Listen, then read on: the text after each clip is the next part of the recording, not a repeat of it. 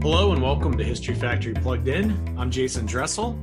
And today we have a very special guest. Ram Charan is with us to talk about his new book, Rethinking Competitive Advantage, which came out last month. And if you're not familiar with Ram, uh, you are in for a treat. Uh, let me give you a little context on Ram Charan. Uh, basically, he is one of the world's most in demand CEO consultants and CEO whisperers.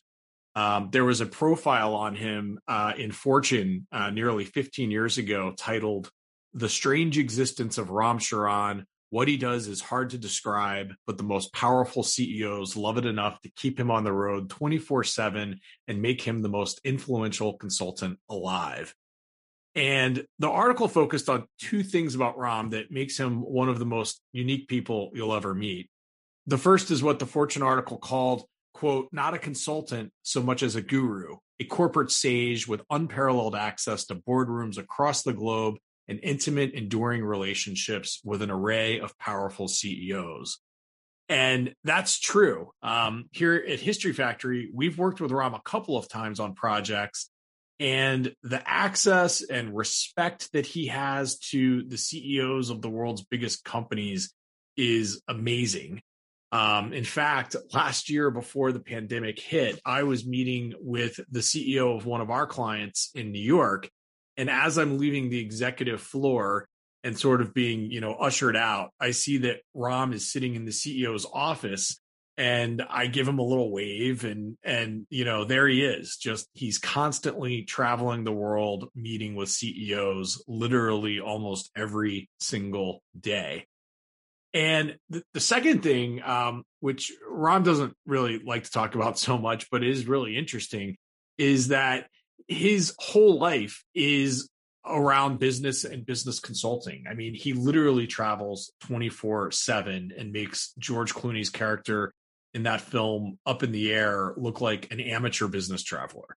And so, for a person who has been traveling constantly for the last 40 years, I was sort of curious, you know, what this last year has been like for him and found out that he, he wrote out a big chunk of uh, chunk of the pandemic at a hotel in Hawaii.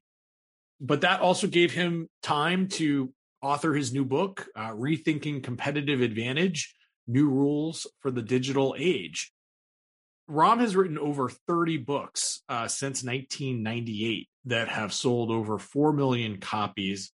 His books are informed by his nonstop schedule of meeting with leaders around the world of the planet's biggest companies and reflect the issues that these companies are confronting and are affecting the global economies. So, with us to share some of those insights of what companies and leaders need to be thinking about to stay competitive is the one and only Ram Charan.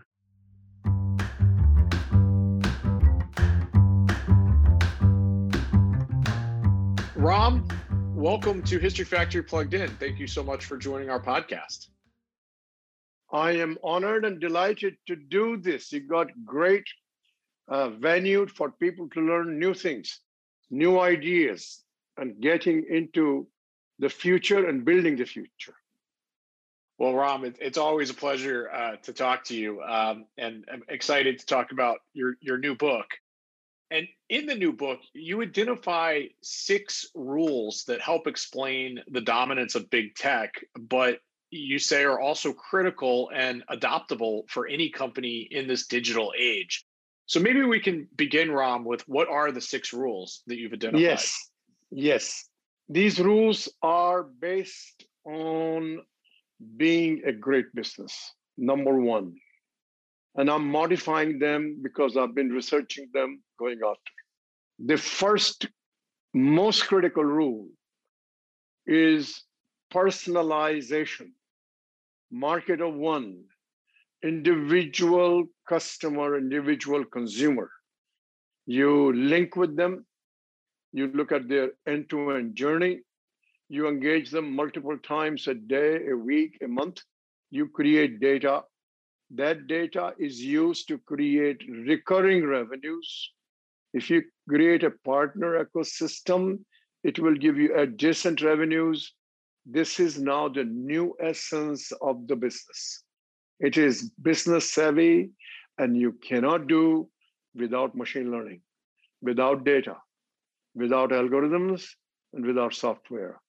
The tools have existed for centuries, but 1997, a young man called Jeff Bezos figured out how to apply them to the large business and change how business makes money. That's number one. They all talk, they don't have it. 99% of the companies don't yet have the algorithms, don't yet have the software. They're beginning to do that. And Walmart woke up in the last three years under Doug McMillon. It's moving. It's great to see how in last three years it has moved. It has broadened the sources of revenues.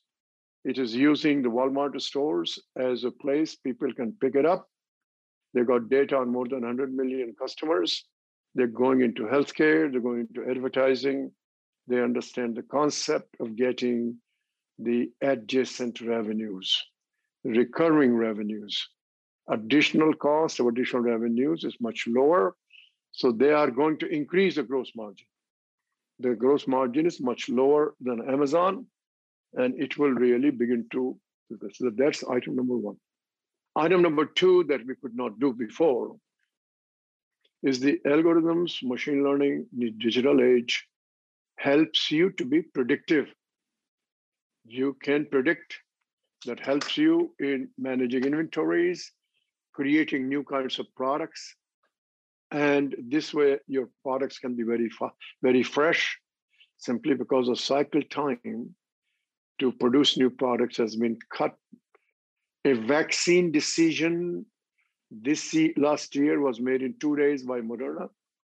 They did that in parallel. Something took seven, eight years, it's done in less than a year. That is a competitive advantage. Those who could not do it, they are not in this game and they're suffering. So that's principle number two. Principle number three is if you're managing your business alone, you will not get there. You must have an ecosystem. Because you see what the customer's total life needs are. And with your platform, with your last mile delivery, with your data, you satisfy more needs than one. And therefore, you are crossing several industries because you have one machining platform. And that's huge. People have to change their habits. Number four, old core competencies are old, obsolete. We have learned for last 50 years roughly to build your old core competencies. You can. You can grow 2 or 3% per annum, but you will be obsolete. So you need to define what core competencies you need and which ones old ones to keep and shed. Do it fast because they become resistance in the company. They prevent the new thing coming in. Almost all that is in the top layers. If you don't do it, you're going to regret it. In this game, the speed is so high that if you are left behind, you may never be able to come back. A Sears, a Lord and Taylor, a Macy's, a J.C. Penney's. It is retailing first, others beginning to come going forward. There's a next one, a culture of learning. Things are so fast, obsolescence is daily. So your company, your organization with the ecosystem must have a culture of learning. I have one company, Fidelity in Boston, in one part of the company. They now have a skills requirement tied up to the compensation. One is new skill every year for their people. And the next one, every business has been made complex. Let me explain. For 100 years, do you recall we have a phrase, a span of control? Yes. Must go. You're going to have 10 people reporting to you, seven people reporting to you, 13 people reporting to you. It must collapse in a sort of span of control. It is the span of empowerment, span of coaching. Control 80% will be done by algorithms. Amazon does it. They have data, 24 7. They have algorithms, machine learning to find deviations continuously. They find sources, they predict. You don't have human being controlling it. You have human being training, coaching, expanding people's wavelength ability. And the last one, the most important, is machine learning helps you imagine the size and the scope of demand and market space you've never seen before. So Jeff Bezos rightly shows that his total market online alone is minimum one and a half trillion because internet penetrates the whole boundaries. My total sales when he said that were 200 billion. So my market share is very small. He's on that path. He's fighting for market share in India. India will grow, Indonesia will grow. And that imagining the extended market space will help you take your company 10x, 20x, 30x. That is how you create market cap. I want people to know that an Amazon has hard nosed embedded customer base data. Would you believe its market value is five times its revenues? Apple, five times plus the revenues. They have customers, they have hardware, they have a brand. It's not fluff, it's not ether. If you do your business right, you do mastery of each individual customer, it's end to end experience. There is no reason why you couldn't do that. But get ahead of the curve. 99% of the companies still don't have it. Those who have it first and be basics, they will lead the others. This is the window of time to do that. That's what this book is about. And the book that it sounds like Ram, the audience for this book is largely the, those 99% companies that you are referring to. And I, I would I would assume that um, in the book you um, you describe companies as, as legacy companies or traditional companies. And so Correct. I first just wanted to Correct. clarify is there a difference between a traditional company versus a legacy company, or are you using that term uh, interchangeably? interchangeably. Interchangeably. Yeah. And, and, and so, very simple. Most of these companies are hardware companies, hard plants, and they run from the hard plants. The new age is software algorithmic driven. Auto industry will be driven by algorithms, by software, hardware is important, will be integrated. But the and larger I, part of drive will come from that side. It's unmistakable. All companies who survive will do that. And I and I would think that for those companies uh, of the six rules that you, you described, I would think one of the more difficult ones for them to overcome is the core competencies and that issue of changing the culture from the top. But I'm curious what your perspective is on what of the rules you think are are more difficult versus those that might be more yeah more yeah. easier yeah. for those companies yeah. to to implement. Yeah. I will give you live examples. CEO of the company owns to have the right culture. And that culture is in the top two layers. If you don't have the right culture in top two layers, the rest will not happen. Top two layers is less than 50 people in a proper way. Their attitude, their mindset, their KPIs, their reward system, change those. If they don't change, you change them. But before you do that, create a burning platform. Take them around the world to see what's happening. Open their eyes. They're good people. Get them out of their box if you have 50 people, I guarantee you, at least 20 say, Why the hell are we waiting? They're not fools. They're just waiting, lead us, put a burning yeah. platform. We will do that. And there will be 10 who don't want it. And they could be executive VPs. They got to go through change. If they don't do it, you deal with them. Now, there's a company that was Delphi, it had gone bankrupt. It came from General Motors. I had advised that company for some time, did succession. And you got a new CEO from inside. He split the company. Hardware went to BorgWarner, and the software algorithm vision, separate company with joint venture or alliances with Mobileye, Intel. Done fabulously. Total culture change, new people, new way of thinking, new way to make decisions, new way to allocate resources, totally new KPIs, and customer oriented, consumer oriented. So there are ways to do that. This is leadership. Leader's job is to choose a vision, create a learning platform, and the top two layers of 50 guys, 50 people, 50 ladies, get them aligned. If they're not aligned, you got to make some decisions. Don't worry about the rest of the company. The problem is not in middle management. I can tell you that because I talk to a CEO every single day somewhere in the world. They talk to me about their direct reports. Middle management is more pliable.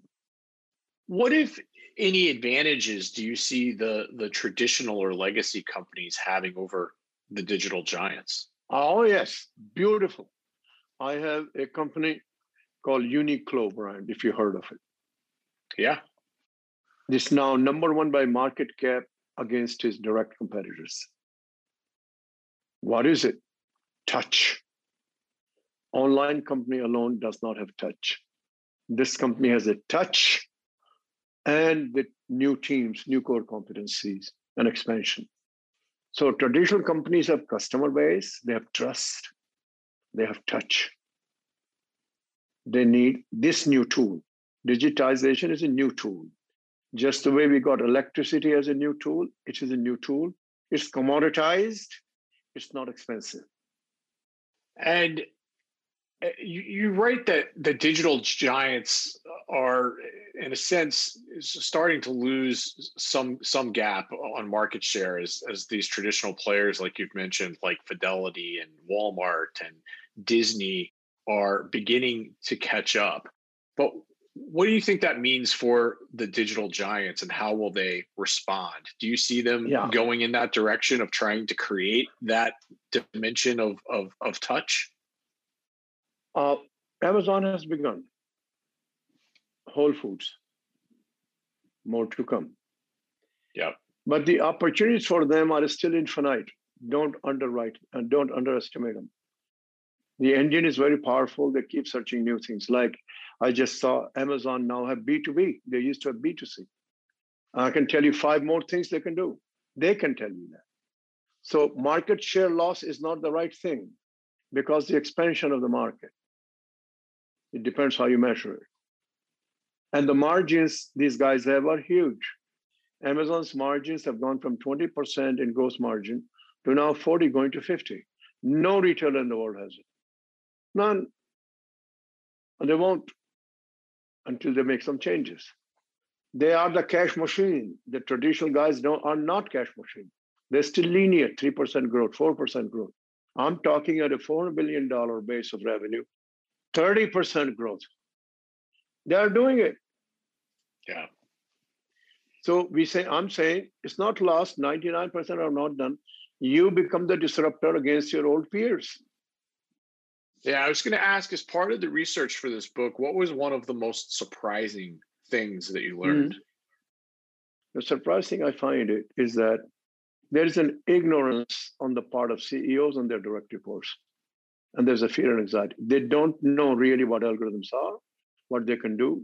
For them, it's a black box. They have not taken the time to learn it, and they don't understand you don't have to learn it. What you have to do, what algorithms can do.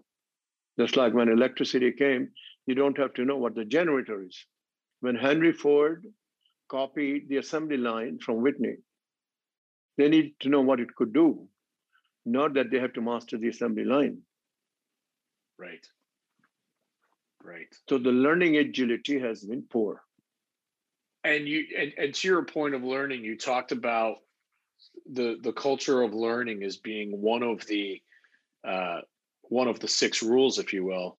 And I'm curious how you see that um, pertaining to these digital giants, as you call them, that are comparatively speaking and historically speaking, in the context of industry leaders in the S and P 500, um, these are relatively young companies. Uh, you know, and obviously, you know, Jeff Bezos is is just now beginning his leadership transition out of Amazon, as an example. And I'm curious what your perspective is on the staying power uh, of these companies as they look to obviously uh, endure for for the yeah. next several decades. Yeah, Jason, I need to really lay this out to you. I'm ready. Staying power, staying power of a company is directly correlated to selection of the CEO and the board. I can take you through any company. If it died because one CEO or three in a row, they nearly killed it. It has nothing to do with anything else. We have companies that are 100 years old and, and vibrate. I would consider J&J as a vibrant company. It's more than 100 years old. They seem to get the right CEOs and the right board. People in power, I call. And you have a GE, which is also that old, and you know the results. It will survive. It will come back. They got the right CEO. They chose a person post Jeff Immelt. The board thought he was not good, so the board acted. They could have they could have waited three years, give him a chance. They did not. In 99% of the cases, board would have said, for God's sake, give him a chance. He's only here 12 months. That's what I mean by the board. To cut your yeah. losses. Yeah. So, Ram, shifting gears a little bit, I'm I'm curious, based on the the conversations that you have with CEOs and leaders every day, what you expect the long term impact of the pandemic to be. How how do you expect business to return to normal versus what do you see as being here to stay as the as the new normal? Uh, Jason, there is a great learning by CEOs Number one, pandemic demonstrated how the people cross function cross units can really collaborate so fast. Unbelievable. Second, how the cycle times got shortened to hours from months. Third, they focused on the consumer. But something happened they never did before. Focused on the employee. This is huge. They all woke up about the employees now. And that's not going to go back to the old days. Not going to happen. Other things may go back to the old days, but not the employee care. How, how do you think the care for employees shifted since the pandemic? Uh, that's an interesting perspective that I guess I hadn't thought of in that context. Yeah. Safety. I have a company that is saying I am one to find out first 2% of the employees who have 90%, 98% of the impact. What is the job we can create to their talent? I'm talking 50 employees. 2% is the concept. So we're going to take each of them, we're going to figure it out what their talent is and their aspirations are. We want to give them a chance. We create a job for them, structure the job for them. Now, once you have a job you love, guess what happens to the energy? And we don't want to put him under a boss who will smother it. We'll change that. Yeah. Yeah. Hmm. What's been one of the biggest surprises of the last year for you? I think the, of course, everybody knows about pandemic and all that. Is a small percentage of people that I have come across, CEOs, who really begin to think around June, July there is a very bright future post pandemic. They assigned small teams. So we're going to get it over. It may take longer. But the market space is changing because of convergence of technology and because the ecosystem becoming more collaborative. Competition among pharmaceutical companies became collaborative. Yeah. So they begin to visualize what a great future lies ahead. Let's put some building blocks now in place. They are the visionaries. What are you most excited about uh, for the future? Well, I am because I see $90 trillion GDP today, roughly give and take. In 10 years, cumulative over time, we're going to have 40 million, 40 trillion more. Go and get your share. well, that's probably about as good a spot to leave it as anywhere, Ram. Um, but congratulations on on the new book. Always great to talk to you. The, the last thing I just have to ask you, given uh, knowing what a what a, a jet setter you are, and you've uh, sort of defined and set the, the standard of the globetrotting uh, consultant. What's it been like for you over the last year, presumably not traveling at the same pace uh, that you always have? Yeah. yeah. So, Jason, the first three, four months, I got a peace of mind to do some thinking and writing. From then on, I've been constantly on Zoom and Teams. This morning, I taught for three hours to 95 Indian executives. Yesterday, I taught to 95 executives for three hours as if I'm in the Harvard Business Classroom.